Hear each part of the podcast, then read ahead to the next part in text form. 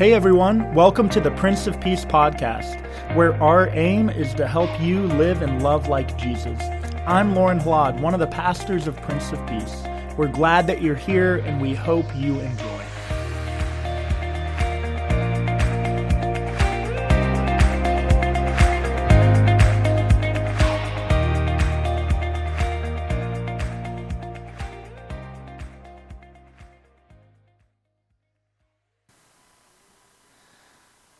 Well, good morning. There we go. We got we it. Gordon's awake. Good morning. It, it is it is a rainy day. It, it is one of those mornings where, you know, it's kind of like, can we just sit in church and kind of sit back and kind of get cozy, right? It's a cozy feeling when it's dark like this early in the morning. But here this morning, we, we have these two gospel readings that we read this morning. Um, we don't often read these together. It's sort of strange to read two gospels in, in one morning, but they both have to do with these two sisters, Mary and Martha. And uh, in, in the first reading, in the Luke reading, Jesus is making his way to have dinner at a friend's house. Uh, three siblings, Mary and Martha, and then uh, their brother Lazarus. He's not mentioned in this first reading, though. And we sort of know what happens here, right? It's, it's one of those uh, stories that we kind of make anecdotal. Um, we create these archetypes, right, around these two women, Mary and Martha, the one who does all of the work and puts her, her faith into hospitality and action. And then there's Mary, who's lifted up by Jesus as being present. And there are so many sermons that could be preached about this Luke text, faithful sermons. There are actually some pretty revolutionary things happening here that the author of Luke is highlighting. A paramount to that being that Mary assumes an unlikely role as a disciple. Jesus was teaching in the household, likely to Lazarus nearby. Maybe others were included as well. It would have been revolutionary for Mary to sit at his feet and to learn as a disciple. Jesus here, I don't think is so much as um, condemning Martha's busyness, even though he says you're distracted by many things, as much as he's lifting up what Mary is doing. Sort of a foretaste that through the ministry of Christ, all can be disciples men and women included. And this is really good news for the church, right? Because we know that it's women who, who are the first to proclaim the empty tomb, who, who come to the, uh, to the grave of Christ on that Easter morning. We, we know the role and the prominence that women will play throughout the ministry of Christ. But nonetheless, Jesus sort of turns to Martha when she's complaining about her sister's lack of, of help in the household. And he says, Martha, Martha, you are worried and distracted by many things. It's not that these weren't important things. Jesus understands that hospitality greatly matters. Earlier in Luke's gospel, to this point, he tells his disciples as he sends them out two by two into the towns and villages, he tells them precisely to look for hospitality. He says, if somebody welcomes you into their home and makes you a guest, then stay there. Disciple there. Teach there. If you do not find hospitality, then shake the dust off your feet. Move on to the next town or the next village, right? Hospitality matters to Jesus. But I think Jesus understands here in Luke's gospel that he will soon go to Jerusalem. He will soon suffer and be nailed to a cross. He will soon die, and he has a lot to teach. And so, in this particular moment, Mary has chosen the better thing. And the better thing in this moment is this presence. It's being aware of what's actually unfolding around you. And now we know how this plays out in our life too, don't we? I love to host. Uh, I love to have friends over. I, I, love when Becca's family or extended family comes over for a cookout. And, and I, honestly, I enjoy the role of being the one on the grill or in the kitchen. Um, I want Becca to spend as much time as she can with her mom and dad, her brothers, the cousins. And so I'll gladly be in the kitchen after dinner, cleaning up the dishes, doing the work, right? In the kitchen. And, and I'm aware that while I'm doing that work, I'm also missing out on some really special and sacred moments. Conversations that are happening around the table as people linger. It's not that the work in the kitchen doesn't matter, it's just that other things are also happening that are sacred and and special. And I often have to remind myself that I can do some of those dishes later. I can also go out and enjoy the company and be present in the moment. Jesus wants Martha's presence because he has a lot to teach. Fast forward here into our next reading, the John reading. And we have a tragedy that is unfolded. Lazarus, the brother of Mary and Martha, has died. And what's worse, it's been four days since the death. Why is this note included? Because the Jewish people believed that the spirit remained in the body for three days. But after three days, the spirit would have left. So not only is Lazarus dead, he's dead, dead. There's, there's no hope.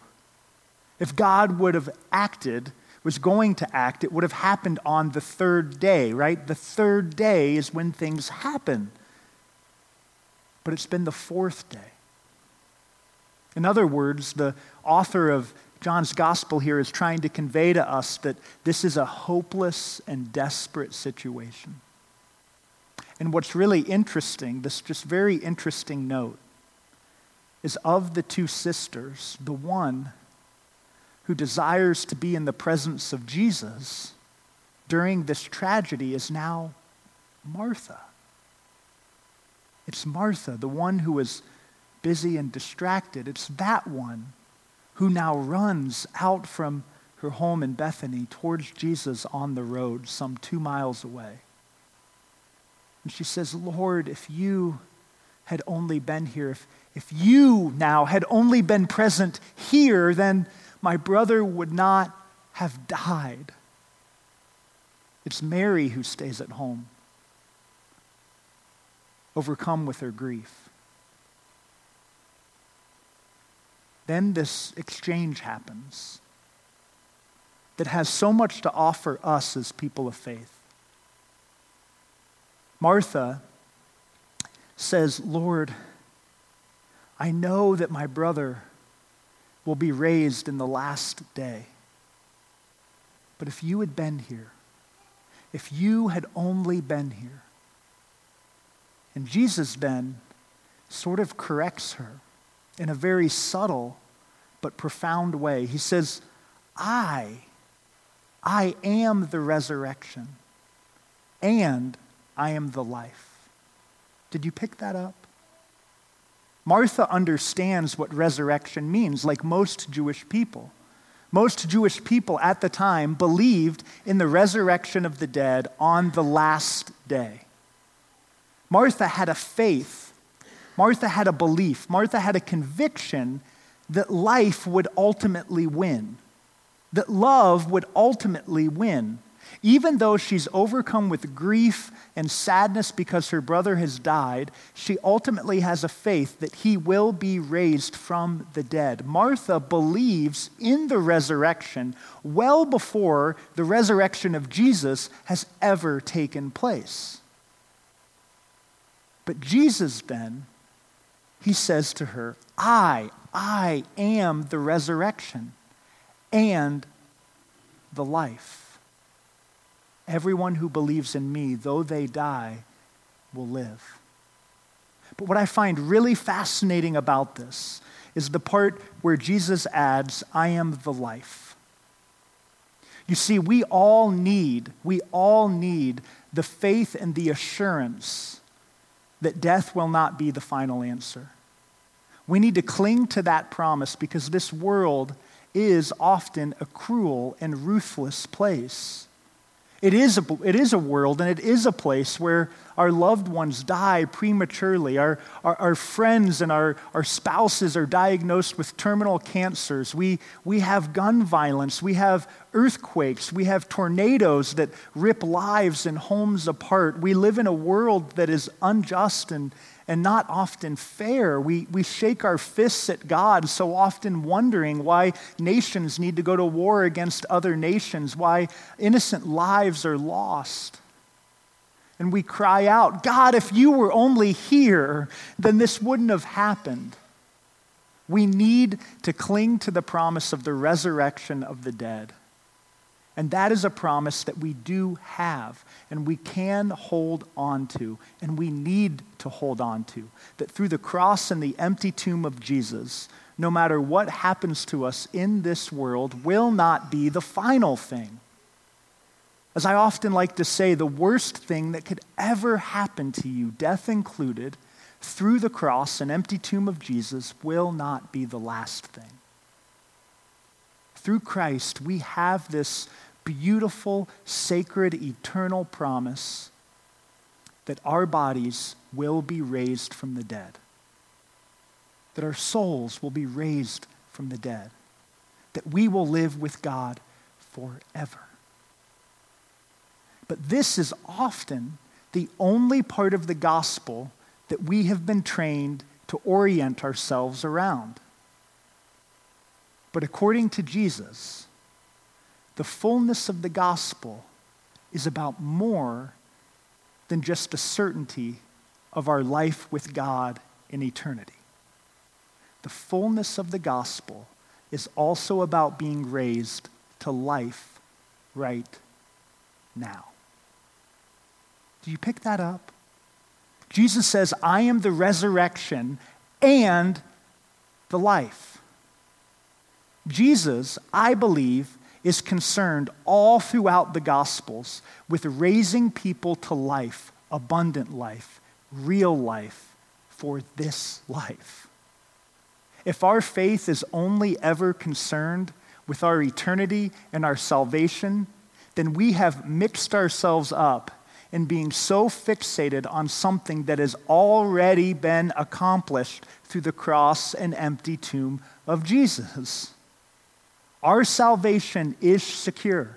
Later in our communion liturgy, I will read the words that say, All things have been accomplished for our salvation through Christ. All things. There is nothing that you can do that can separate you from the love of God in Christ Jesus. And if we believe that that is true, if we hold on to that promise through our faith, then we are invited to reorient the question in our mind concerning our faith. And the question is this Am I allowing Jesus to raise me to life now? Am I living an abundant life that Jesus talks about in John chapter 10, where he says, I have come that they may have life, life abundantly? You see, I think what Jesus was actually doing with Martha when she's complaining about her sister Mary is he wants to orient her to life right now. Don't miss out, Martha, on the life that is right before you. The life that is right before you. All through the Gospels, Jesus only ever raises one man from the dead. It's Lazarus. But he raises thousands to life right now. He raises thousands to real life. People who are caught up in their own sin and their own shame, people who are caught up in what seems like the impossible, women at the well, soldiers who are concerned about their children, hungry people on a hillside, scared disciples in a boat who are afraid to take one step of faith. What Jesus is doing all through the Gospels is he's raising people to abundant life, a life of purpose, a life of hope, a life of community, a life of welcome when we say that love and life win, we are not just proclaiming that love and life win at the end of our days. Yes, that is true. Love and life winning means that through the empty tomb of Jesus, death has been defeated. But when we proclaim love and life wins, we're also proclaiming that how we live and how we love right now matters. It matters to God, it matters to our neighbors, it matters for our own selves.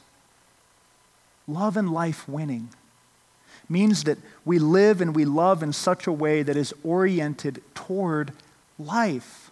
And so we always ask ourselves the question is my behavior, are my actions producing more life for other people or robbing people of life? Living and loving like Jesus is about living and loving in this world, in this time. So, as a community of faith, as we orient ourselves around building a culture where love and life truly win, we can rest assured that our salvation is taken care of so that we can get busy making a difference here in this world right now as a foretaste of what is to come in the end of time. That's the type of culture we want to create here at Prince of Peace. Not one that has people wrapped up and concerned and, and, and in knots over their eternal salvation, but one that reassures people that through Christ, that is taken care of. We want to help raise people to real life right now. People that, though walking, though living, though breathing, are experiencing death, hardship, pain, suffering, trials and tribulations, overcome with grief and, and sorrow. That is the ministry with which Jesus oriented all three years that he walked on the earth. Very few times did Jesus actually talk about heaven, salvation, eternity. Jesus often was oriented towards people, talking to them about their life in this world, feeding the hungry, welcoming the outcast, sharing with all. So let's be that sort of gospel community that not only gives people a vision of what is to come in the future, but but helps bring that future to the present. And we get to do that in so many remarkable and exciting ways big ways, profound ways, like helping people that are in impoverished places like Haiti or Afghanistan. But we also get to do that in very simple ways by listening to those in the pews next to us who are grieving and mourning, those who are still recovering and trying to figure life out because their spouse died six months ago, five years ago. We get to do this in so many opportunities. And as we do the work of the church together, that way that in which we love one another is a loud proclamation to the world that love and life do indeed win. Amen.